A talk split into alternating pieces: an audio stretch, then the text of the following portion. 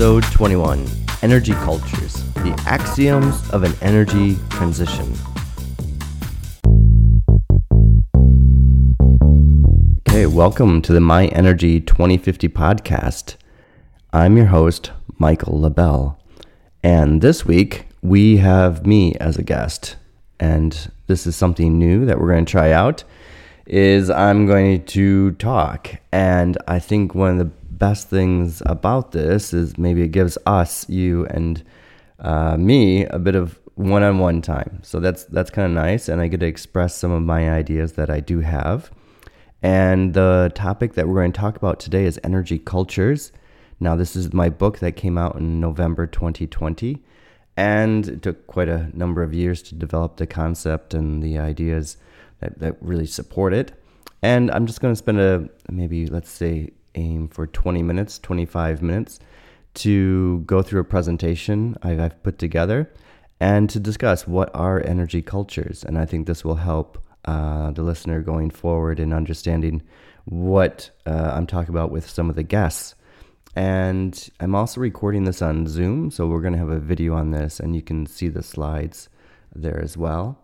Now, uh, energy cultures, what are they? What we're going to do today is go over what are energy cultures. I provide you with a definition. And for to keep a lot of things simple, we have these axioms of energy cultures, three of them to explain what are energy cultures. Okay, so they bring in about the ideas of space, scale, and transformation. It's a good way to organize it, I believe. And then I provide you uh, provide you with examples of energy culture at the same time. And what we have first are what are energy cultures? This is a great question. And uh, I'm just going to give you the boring academic definition of what energy cultures are. And I'm going to read it to you. Okay, so hang on here. Energy cultures are the social and the physical interactions forming relations in the energy system extending from resource extraction through technologies of conversion combustion, and networks, providing for society's material and physical well being. It's an action packed definition there. A lot of things to deconstruct, right? Uh, to take apart. It's supposed to be an all encompassing definition of what the energy system is. And when I mean, uh, uh, what I mean about that is resource extraction, right? From when coal or iron ore or whatever is taken out of the ground or even captured sun, wind, right? Whatever like a natural kind of input is into creating our output of um, uh, output of like energy, right? That powers things or maybe heats things or keeps our lights on, our energy services at the very end of the of the chain, okay? And there's usually a diagram of the energy system from inputs like these natural resources to the how we actually use them, like motion in cars or heat or light, right? These are the energy services, or even a hot meal would be the end point, right? Or hot tummy, right? Uh, hot chocolate, one of my favorite drinks. So, so that is uh, in a roundabout way a, a, definition of that, right? And it's really the, the social, the physical interactions that, that go into that, how politics are played out, the economy. So there's all these number of things that are happening within and around the energy system that we may not consider as part of the energy system, but which definitely have a have an impact on it. So we can think about just maybe tax um, tax laws and how they affect energy companies, how they encourage or discourage investment into certain technologies, um, and networks, for example, right? How are our electrical networks constructed, the oil networks constructed? Where do the, the these flows come from? The, the through the networks, right? Oil uh, pipelines, gas pipelines. We all know about the geopolitics of it all, right? So how does this impact everything here? So that's kind of what I'm I'm bringing out. And culture, um, if I can uh, kind of describe it, I, I can't define as I outline in the book. We can't define what a culture is, but we can say what it is when we see it, basically. And it's this expression, uh, a social expression of these interactions, okay? Uh, and these physical expressions of interaction. So maybe I don't know uh, the colors and the designs on women's dress, for example, right? Can be expression of a certain cultural group, right? Kind of in a traditional sense.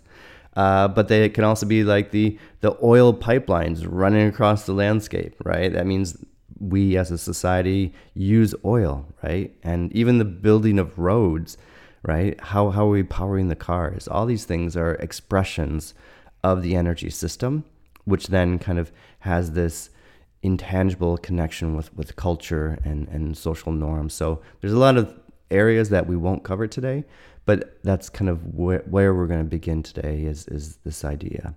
And I think what's really important though is talking about the basis of the society and the state. Okay. Um, and this is one key point I have at the beginning of the book, and that people and I bring in John Locke here. People are, according to John Locke, born with a sense of equality and freedom, and the state is foremost an articulation of these human values or human rights.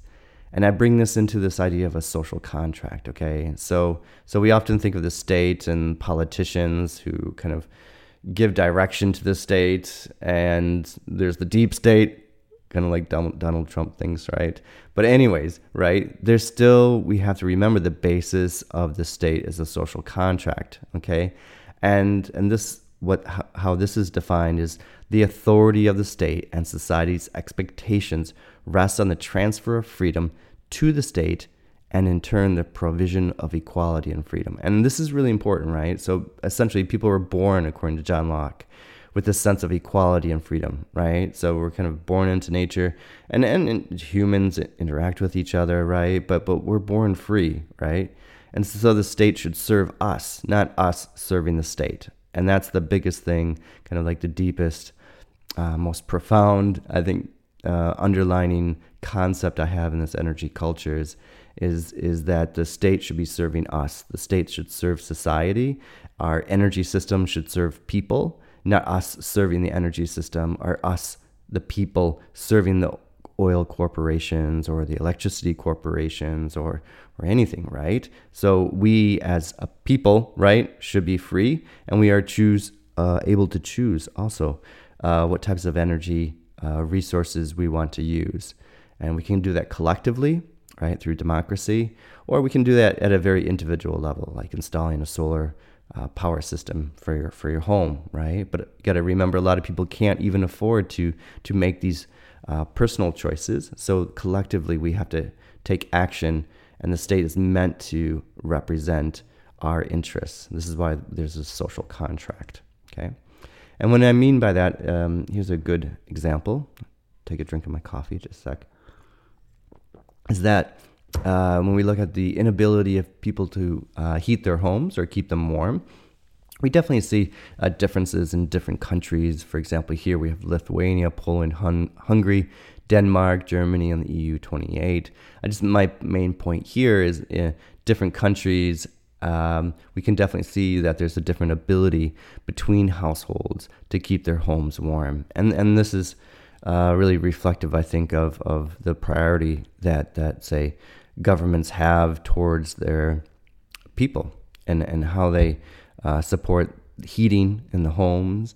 And there's a whole great literature about um, uh, the difficulty of keeping homes warm, especially for, for poor people, and the and the you know individual impact that has on people. How you feel cold in your home all winter long can really affect both your physical state and your mental state, and it's really unhealthy. So if, if there's a government that actually has a good, um, for example, energy efficiency policy for, for buildings, it really helps people maybe pay their bills or has a good program in place, then that actually really goes to helping people, right? Rather than uh, we're going to turn off all your electricity, we're going to turn off your gas so you have no heat, uh, and and you know that's not serving the people. It's not finding a, a way forward to to help people. And now I want to turn to the axioms of energy cultures, right? So we don't have a definition so much of a, uh, what energy culture is, uh, but but this kind of description of what energy cultures are, okay? And we came up with three axioms here, but axioms first are kind of self-evident truths, okay? So they can be tested using the methodology of science. This kind of is from Heinberg. Yes, they can be used by, uh, but I like to express it more as these appear to be facts, like somewhat obje- um, objective facts, right? That that can't be contested too much, okay? And they're minimal, right? They're really simple to understand, or or maybe mine are not the most simplest ones, but academically, uh, in the book at least, they try to be simple. And at the same time, the axiom must be sufficient, leaving no glaring loopholes. Okay. And this basically means like there can't be too many exceptions to this general rule that that's created. And lay persons can understand, right? So average person should be able to understand an axiom. And this is why I use the axioms in the book because it helped organize what I'm actually trying to say, but in a very clear way. Okay. So uh, first, space. Space is really important. Okay, so I'm, i have a geography background, and space, scale all come into play, and how we organize the energy system. And I think this is why there's many geographers uh, discussing energy and researching in energy because it's such an active area where spatial relations, scalar relations can come into play. And energy cultures, in this sense, are a spatial expression of the social milieu is how I kind of bring it about, like how society interacts, this whole blah, right? How society's formed and the tensions, and there's all these things going on uh, around energy systems and perceived spatial expressions are perceived through the physical expressions of artifacts, imaginaries, and inequality of material and environmental differences. Okay, so artifacts, what is that? That stuff on the landscape. Those are the pipelines, those are the nuclear power plants, those are solar panels, things that we see, right? Buildings can be artifacts, in fact, imaginaries. It's how we, we, we kind of organize it, I would say, intellectually, right? How we justify things, how we think we want the, the future to be, right? Where are we going? Um, both, aspirational, but also somewhat practical, right? It gives us interpretation of, of reality and what we actually mean um, by the everyday and why why we're doing things okay? And what are we going towards okay? So this is really important. And i bring in about inequality of material and environmental differences. So we definitely see uh, differences between countries right? Uh, both uh, how the environment is treated but also how people live so i was just in, in, in the united states and now coming back to Hungary, uh, there's definite, you know, material differences in how people live here as in United States and just the amount of huge amount of I would say oil consumption, the huge cars in America uh, compared to, to Europe, anywhere in Europe, really. like massive just everyone has like this massive semi truck they drive in America. And then okay. Uh, and I have this really nice photo of uh, this is from Gabriel Amza. I just came across it because I'm really interested in the Jiu Valley. Um, one of my uh, PhD students, she's been doing work there the past couple years. And and here here's a picture because we really can see it's a good good example of the spatial relations, what the landscape that an energy system, a failing energy system, or if part of the failing energy system can have, right? This is a former coal mining region. So you don't even have to see the picture. You can just imagine, right, how people live in, in former um, community in communities where they used to do coal mining, right? So there's a there's this de- deterioration in the infrastructure, right? It's all rusting, buildings are empty, everything's falling apart, right? So so but it's still an expression of their energy culture, right? It demonstrates that the culture and even the society has moved on to other other types of energy resources to power to meet their power needs.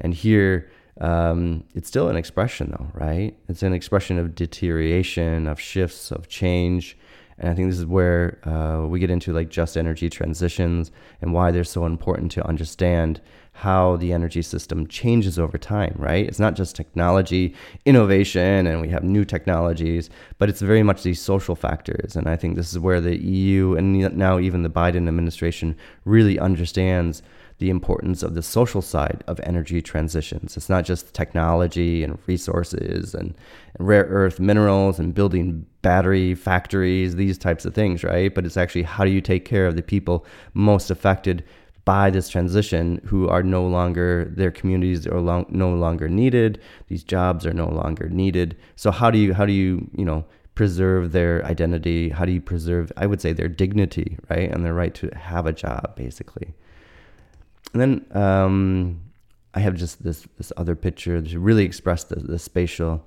expression of of different types of energy cultures or a energy culture this is kind of a resource, uh, energy resource map from Poland. I was given when I went there uh, to Gdansk, in the Gdansk region, uh, to do interviews.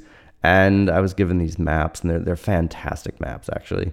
So they just kind of show like former coal regions, areas where nuclear power should be should be built up, and and other types of natural resources or um, energy technologies and power plants. Um, and it, it's really a great way to understand how a country is organized, I would say, administratively into energy regions and administrative regions, and how the natural resources and the technologies, the networks, um, are are built up and seen from the state, right? So we we can see, yeah, um, buildings falling apart in former coal regions, right?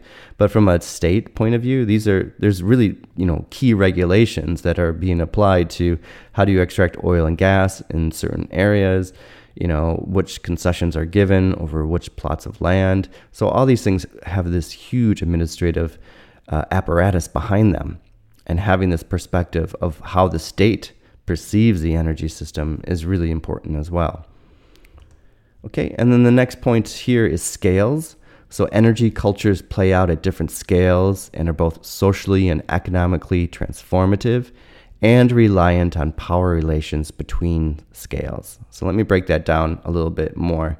Um, and, and maybe the best way to express this is the impact of geopolitics on of the energy system. Okay, um, we can understand uh, a country, for example, as I outline in the book, uh, Hungary being reliant on Russian gas. Okay, and and Hungary's decision, especially the Orban regimes, the Orban government's decision not to actually invest in energy efficiency for homes, not to help out the average person in renovating their homes. I mean, there's no, there's kind of a policy we could liberally say, but there's no, uh, you know, specific scheme in place to really actually help Hungarians um, renovate their homes and make them super energy efficient or or get away from Russian gas, right? So it's this explicit explicit policy to or an implicit policy to rely on Russian gas and and this really has a um, a bad um, effect for homeowners because they they're tied to the price of gas with Russia, and of course this affects the power relations between the Russian government and between the Hungarian government. We can say, well, it's Gazprom, right? You know, or these, these private entities at play. But nonetheless, it still creates um, the, the impact on a homeowner, on the impact on somebody's grandmother, basically, on whether they can afford their gas or whether they have to turn to using firewood or using uh, brown coal, which is really bad, you know, for, for pollution. Uh, use that, right? And so this affects the air quality in, in a village. And um, as often happens in the wintertime, you can go to villages in, in Hungary and you just feel, right, on your lungs that the coal uh, I don't know, in your lungs or, or the wood burning, uh, burning in the village and being trapped in like a valley. And, um, you know, all that they could sure shift to, to, to, to gas, but gas is expensive. Or what about hot water heating or heat pumps, these types of things. And so the government purposely doesn't invest in these things or help the society make this transition because they're t- caught up basically with these larger power relations and needing to maintain a friendly relationship with, with Russia. And um, then we can also look at scales as means of decline, right? Rise and decline, basically. And here I'm showing a, a graph of the rise of coal in the United Kingdom, France, Germany, Poland, how it, how it went up over the years since 1815. So mid to late 1800s in these different countries, and then the dramatic decline starting around 1965, depending on the country, right? each country tries to preserve its its industry and its coal. But when you look across, this is such a powerful uh, graph. Then you really start to see that uh, the inevitable like disappearance of coal from the power sector, and and really understanding that this is happening was interesting. Uh, being in the United States, people complain about three dollar a gallon gas, and that's because of Biden. And but there's this also general sense of you know oil is no longer the future for transportation, right? We'll always have oil, I think, to produce um, plastics, these types of things, right? There's benefits from that, but for transportation, uh, maybe the days are are numbered. Uh, who knows on the the time scale for that? But there's a definite push to move away, and we can see this in coal as well. Who that that coal really is being phased out. So um, one uh, one uh, the third axiom. So I haven't placed these too much in in terms of axioms, but the third part. So the first one, let me recap. The axiom is about space, right? Spatial relations. The other one's about scales. Power relationships between these scales can create culture. And then the th- uh, third area is transformative. This is what I call it. Energy cultures are relationally transformative in energy systems, including mechanical and thermal, social, political, and economic. Okay, so energy cultures change things, right? Uh, you can have that in, in the form of just the conversion from from oil to power in your engine, for example, right? Or to heat from from g- gas, the gaseous form, right? To to the thermal heat being given off, basically, right? Social, political, economic, right? All these things change things. Uh, there's no doubt about, say, oil in, in, in some African countries, right? And that changing how the politics are played out, right? Or the economics, uh, sending, just spending money on oil, right? Where does that money go? It goes out of a country usually, right? To some Middle Eastern country instead. So, so the energy cultures and how we structure our societies, how we use our infrastructure, we encourage car use or do we encourage gas use? So, all these things and how we encourage the use of, encourage or I should say, discourage the use of certain types of energy technologies, energy resources, all impact, like, absolutely, the social, political, and economic spheres of our lives. Okay. So, it's really important to, I mean, there's nothing more. Um, apparent in that fact than we think about the Gulf Wars, basically, and how the United States got just sucked into wars and everything in, in the Middle East there recently. All right. Anyways, I'll try not to go off on, on a rant. But transformative, eh, I just outlined in the in the in the book, is that uh, here I'm showing for those that are listening. This is actually a picture of a, um, um, regasification ship uh, in in Klaipeda harbor in Lithuania.